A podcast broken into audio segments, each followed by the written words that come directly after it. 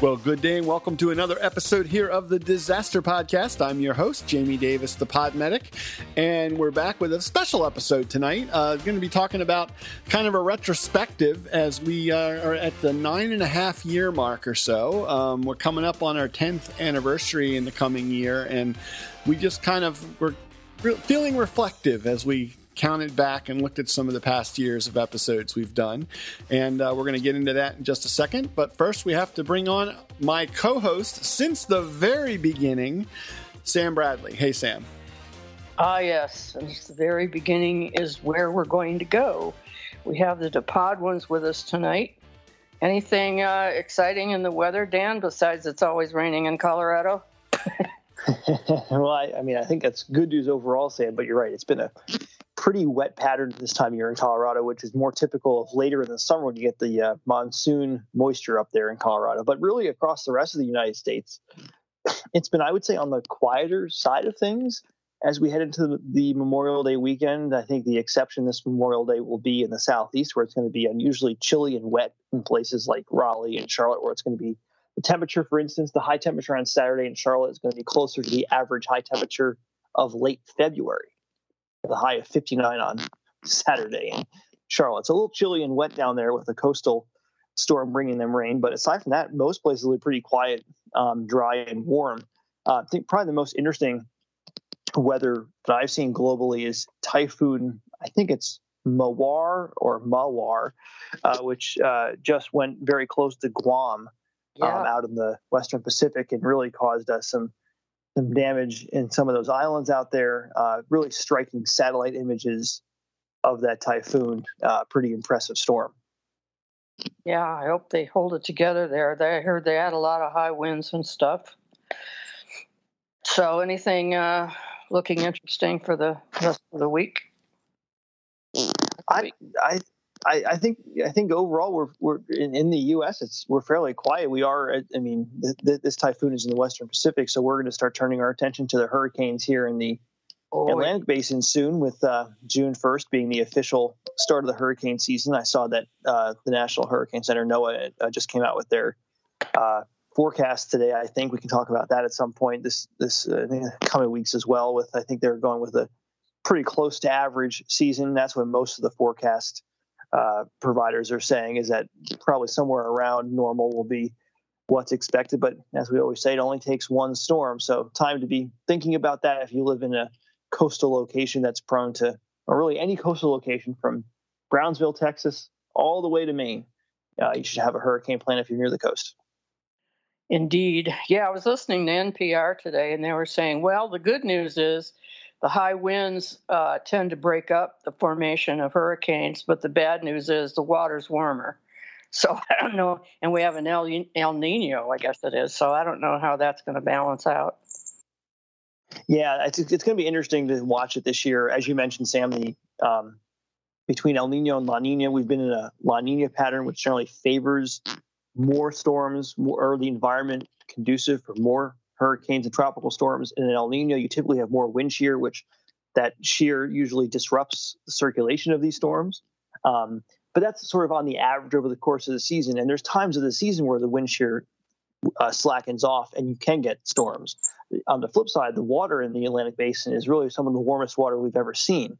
Um, and that's obviously the fuel for these storms. So it'll be interesting, um, sort of a battle, I guess, between the, the wind shear that will likely be more than normal and uh, which disrupts storms, and the water temperatures, which will be warmer than normal, which usually fuels storms. So we'll have a lot to watch here as we head into the hurricane season starting on June 1st.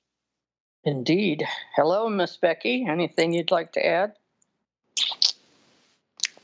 Mm, just that you should still be prepared for hurricane season, even if you are not explicitly on the coast, because inland flooding is a very significant threat uh, as we saw in the previous years with storms like Ida and Irene bringing lots of flooding to inland locations, even as far inland as, as the Catskills in New York. So I'll add that.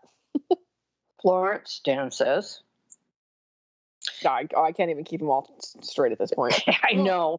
I was I looking at all the different the, ones we've covered. It's, the last couple of years, I, I, have we've seen some significant storms you know, become extra tropical and still pack a punch farther into the inland areas of the country than I remember in past years. I don't know if that's actually the case. It might be anecdotal, but that that inland flooding is is you know a real problem when you start talking about getting into the central part of Georgia and and inland farther than that. So, um, would you agree, Becky? I mean that that's I think what we're talking about.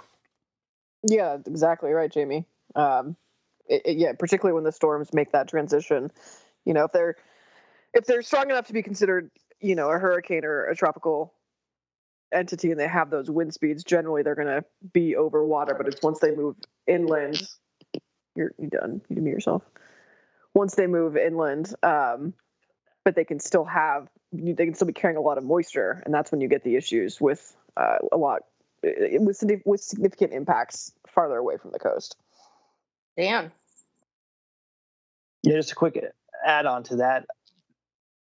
I think the um, that um, the uh, Saffir Simpson scale, which is what what storms are ranked or rated on, sort of gives can give a false sense of security for folks who are inland because the Saffir Simpson scale is just wind speed, and many of these storms have produced significant inland flooding that causes significant damage and unfortunately fatalities uh, can come from storms as they lose wind intensity, but they still have a lot of rain and moisture associated with them.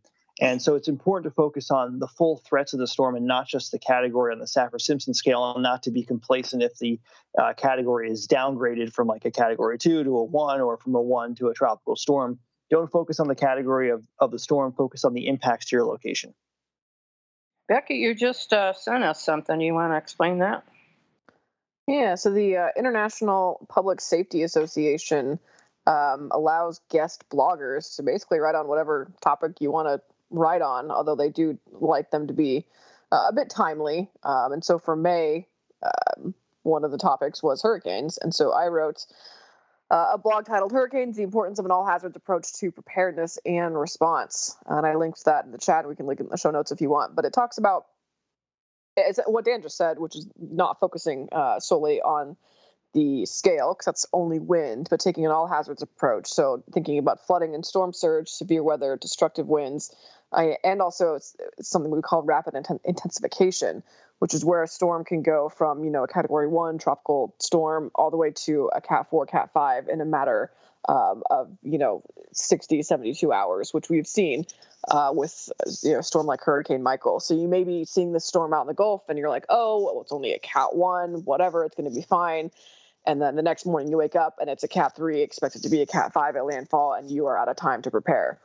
Um, so just keeping all the all these things in mind, the different hazards, tornadoes can be obviously can occur in in hurricanes. So it's not just the wind that's a hazard, and actually the greatest threat, the deadliest hazard, is the water. So the flooding and the storm surge. Well, I'm sure Jamie will add that uh, that link to the show notes, right? Already copied. I knew it. Well, Jamie, let's think. Go the Wayback Machine here. Um, September 11th, 2014. What were we doing? Well, we were at uh, EMS World I believe, in Las Vegas.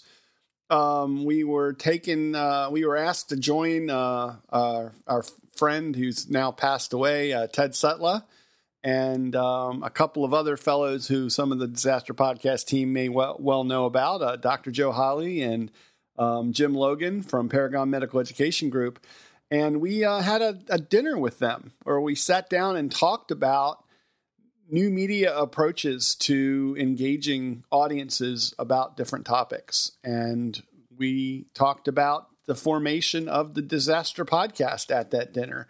Um, it was very interesting because there was sec- September 11th remembrance ceremonies going on outside with the Las Vegas Fire Department and police force and other first responders from the surrounding communities uh, right outside where we were sitting. And um, it, it was it was just one of those surreal moments where we kind of put this thing together and never really thought about where it would be 10 years down the road just wanted to talk honestly and, and candidly about uh, being prepared about educational topics in first response um, and and I look at where it's come to today and all the additional topics and things we've been able to add to the discussion, uh, and it's pretty uh, inspiring. Indeed, and and I remember um, Joe and Jim. I was just barely getting to know them. They had sat with us and when we were doing uh, live interviews, and you know, I wanted to get to know them a little better, so we went next door to this uh, Irish bar where there was a lot of drunk firefighters, but that's okay. They earned it. Um, and I was talking, just sitting there talking to Joe.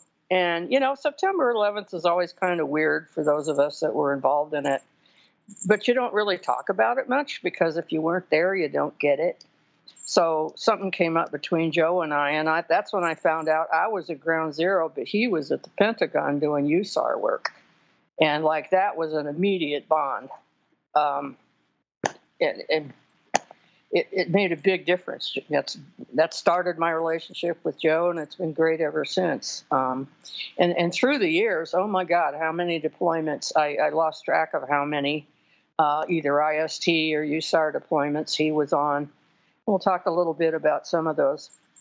But it, what the one, it, what I what cracked me up today was I'm looking back at 2014. And on July 31st, we did Wilderness EMS versus Disaster EMS Why Everyone Needs a Foley Catheter. I know you remember that one, Jamie.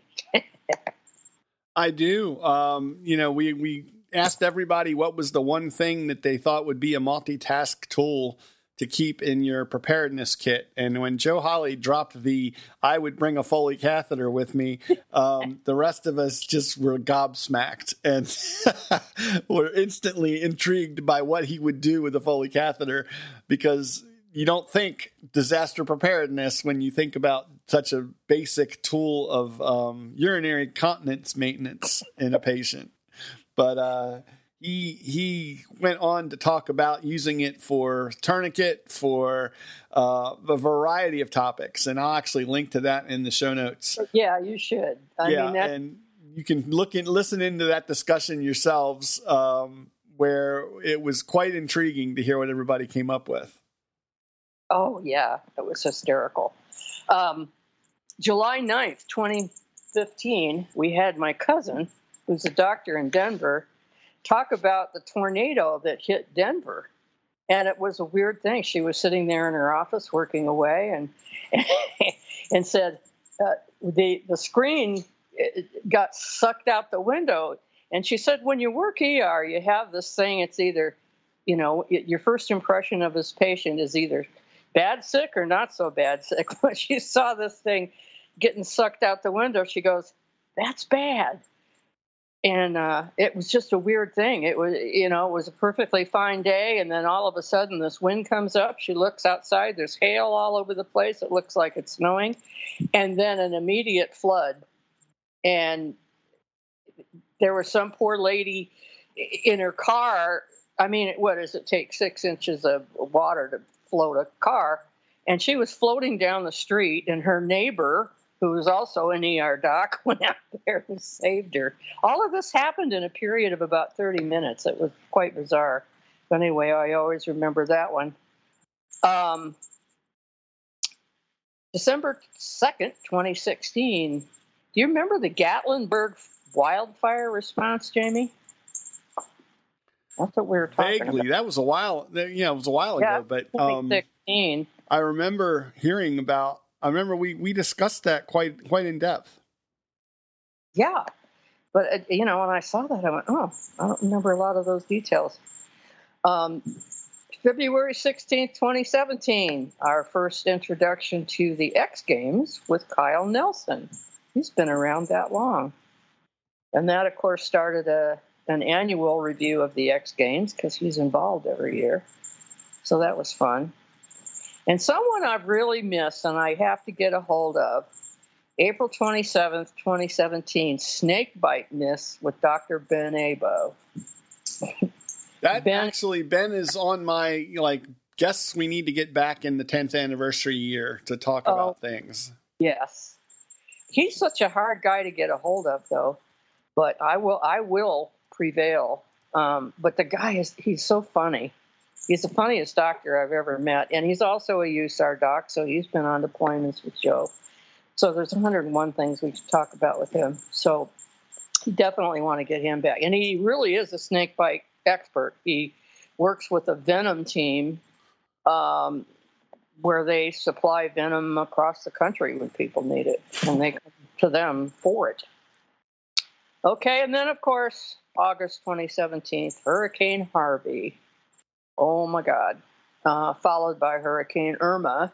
And Joe and I were both deployed to that several times. I think it was five times for both of us because it was just one thing after another after another. And I remember you we did that podcast, one of those. Both Joe and I were in our various hotel rooms somewhere in Houston. And, and it was September 11th, and I don't think either one of us realized it. And you were asking questions about September 11th, and I remember going, "Oh, oh yeah, there's that." Um, that was a bit strange, but it was interesting. We were doing, you know, when we have a disaster of any kind that either of us are deployed on, you know, there's. I know the community loves the the feedback from the field as it's happening, and we were able to do quite a bit of that, right, Jamie? Well, that's one of the things I, I've always looked forward to with this show. Uh, we we have uh, the clinical episodes, which are always fun to give that get that review. But I think the thing I look forward to the most are the reports from the field we've gotten from you and Joe and other people during the actual response situation in the aftermath of major events when federal teams finally get boots on the ground and begin working either in a USAR role or in a support role. Joe's lately mostly been deploying as part of the um, IST group. Um, and all of that has given us a real look behind the scenes that I don't hear anybody else doing. You know, uh, in the mainstream news doesn't even know it really exists as a topic.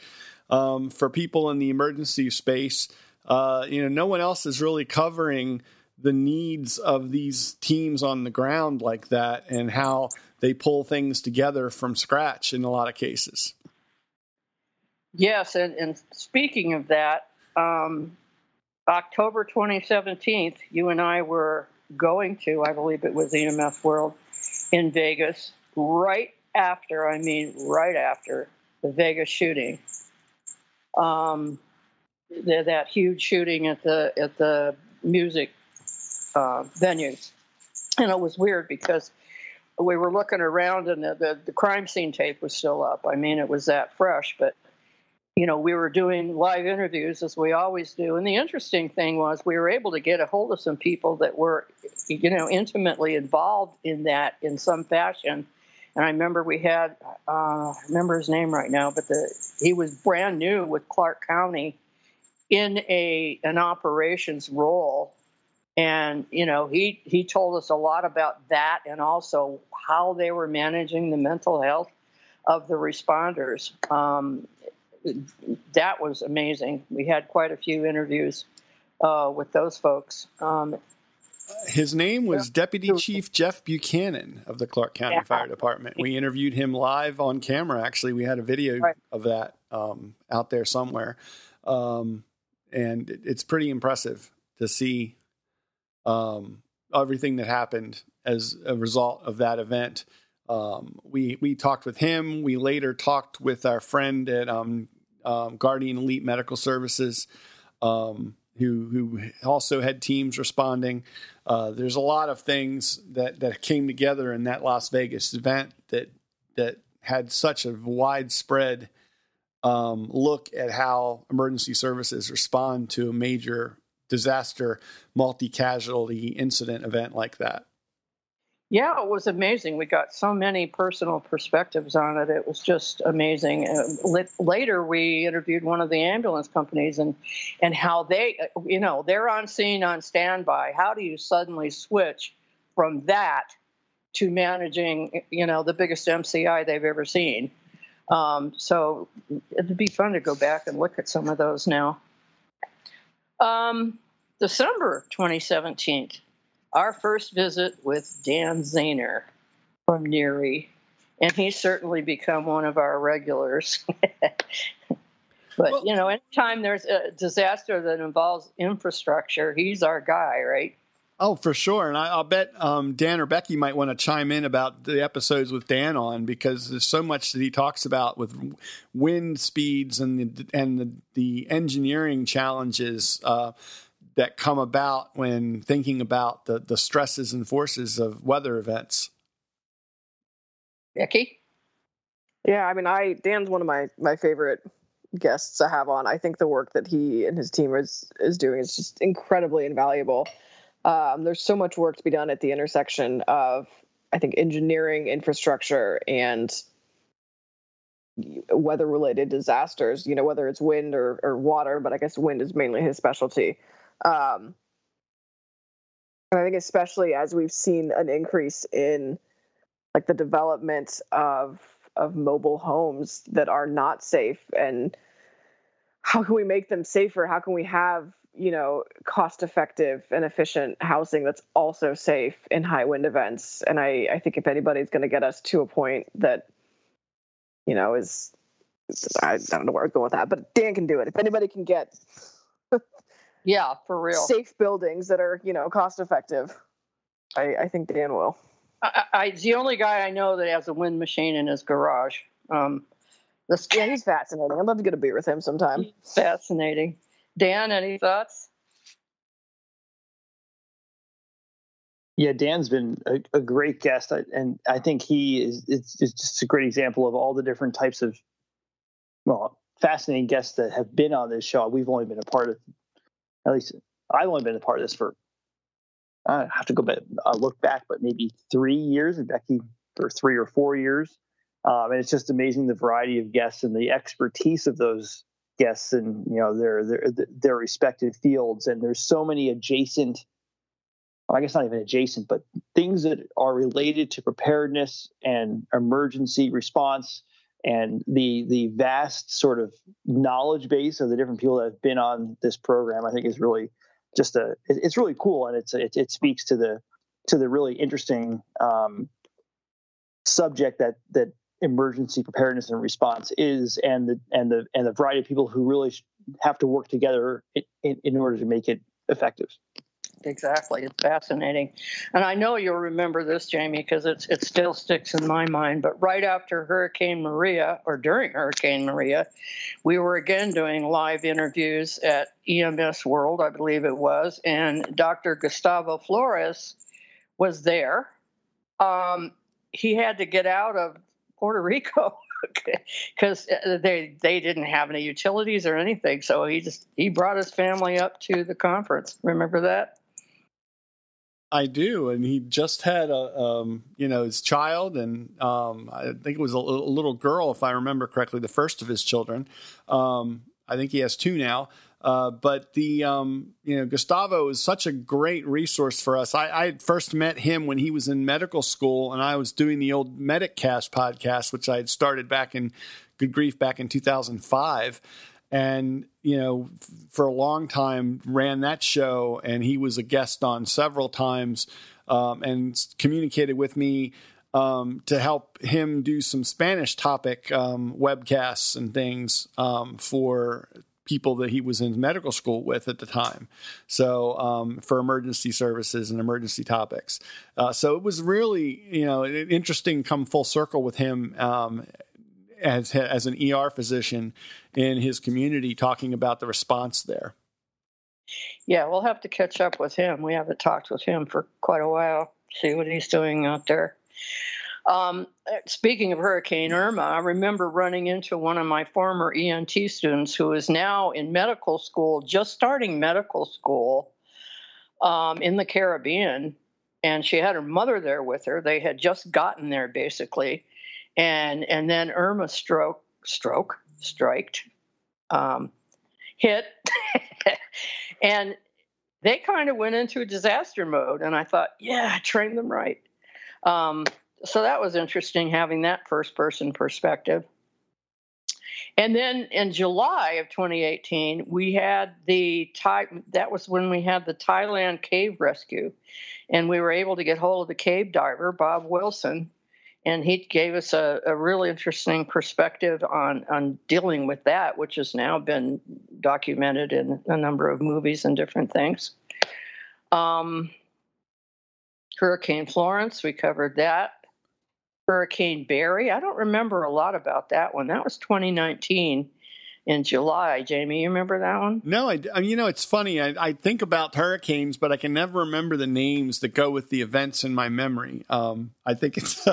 I, I, wonder if that if that's something that meteorologists run through, or if they try to tap each other's memory. Maybe that's a drinking game where you try to remember the names of the hurricanes. you remember so, that, Dan or Becky? Go ahead. I was going to say, interestingly enough, like, well, at least speaking for me, I am terrible at trivia when it comes to weather because we overthink it.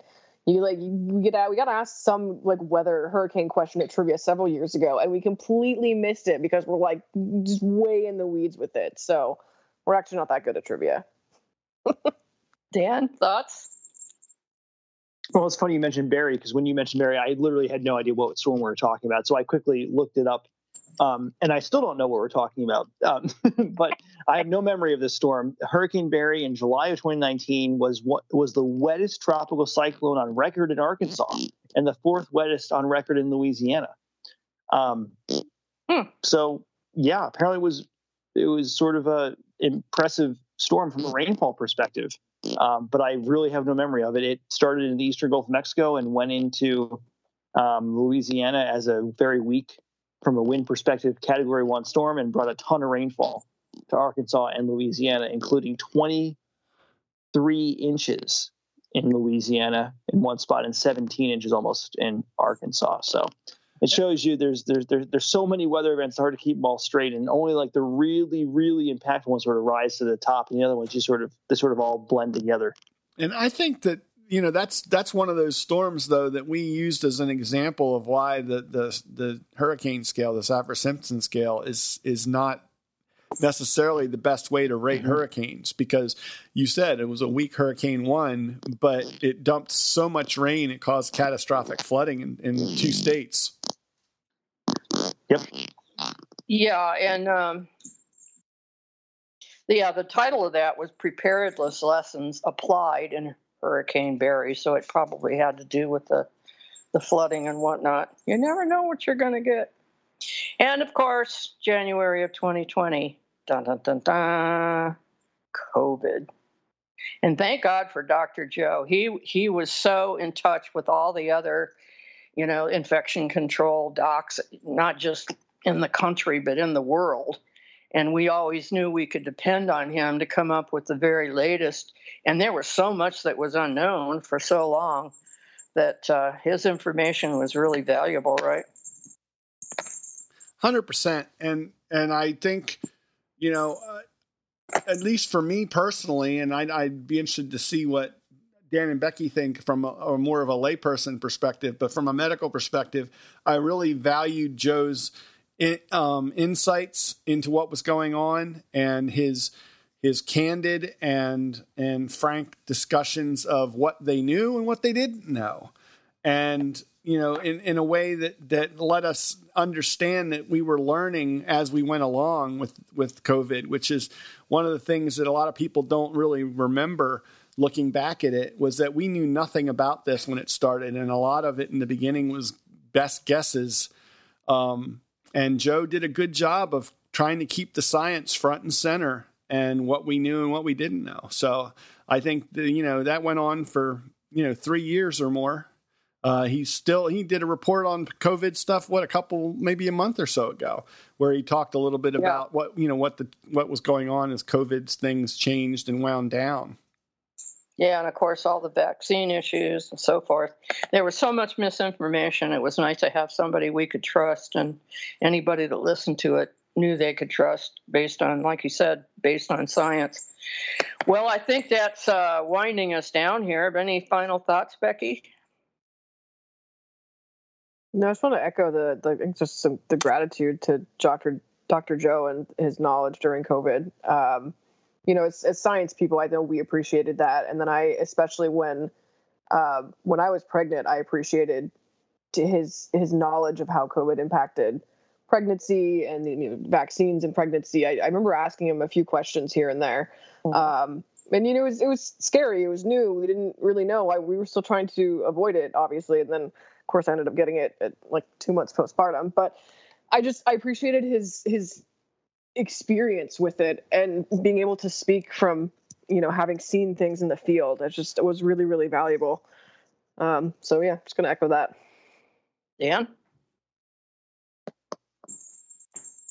Uh, I think it's just I, I think the the breadth of different topics that this group has covered over what is probably 3,000 episodes. I no, it's not no, not 3,000.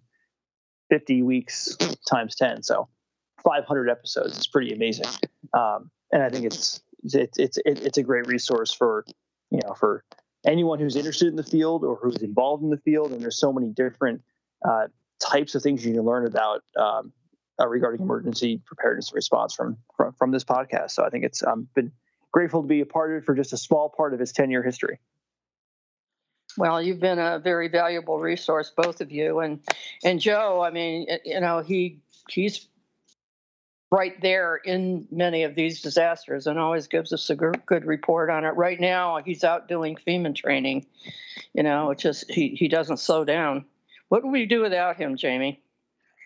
Well, I, you know, I, I, think we I can be very frank and say to the audience out there, you wouldn't have a disaster podcast without Joe and his support over the years.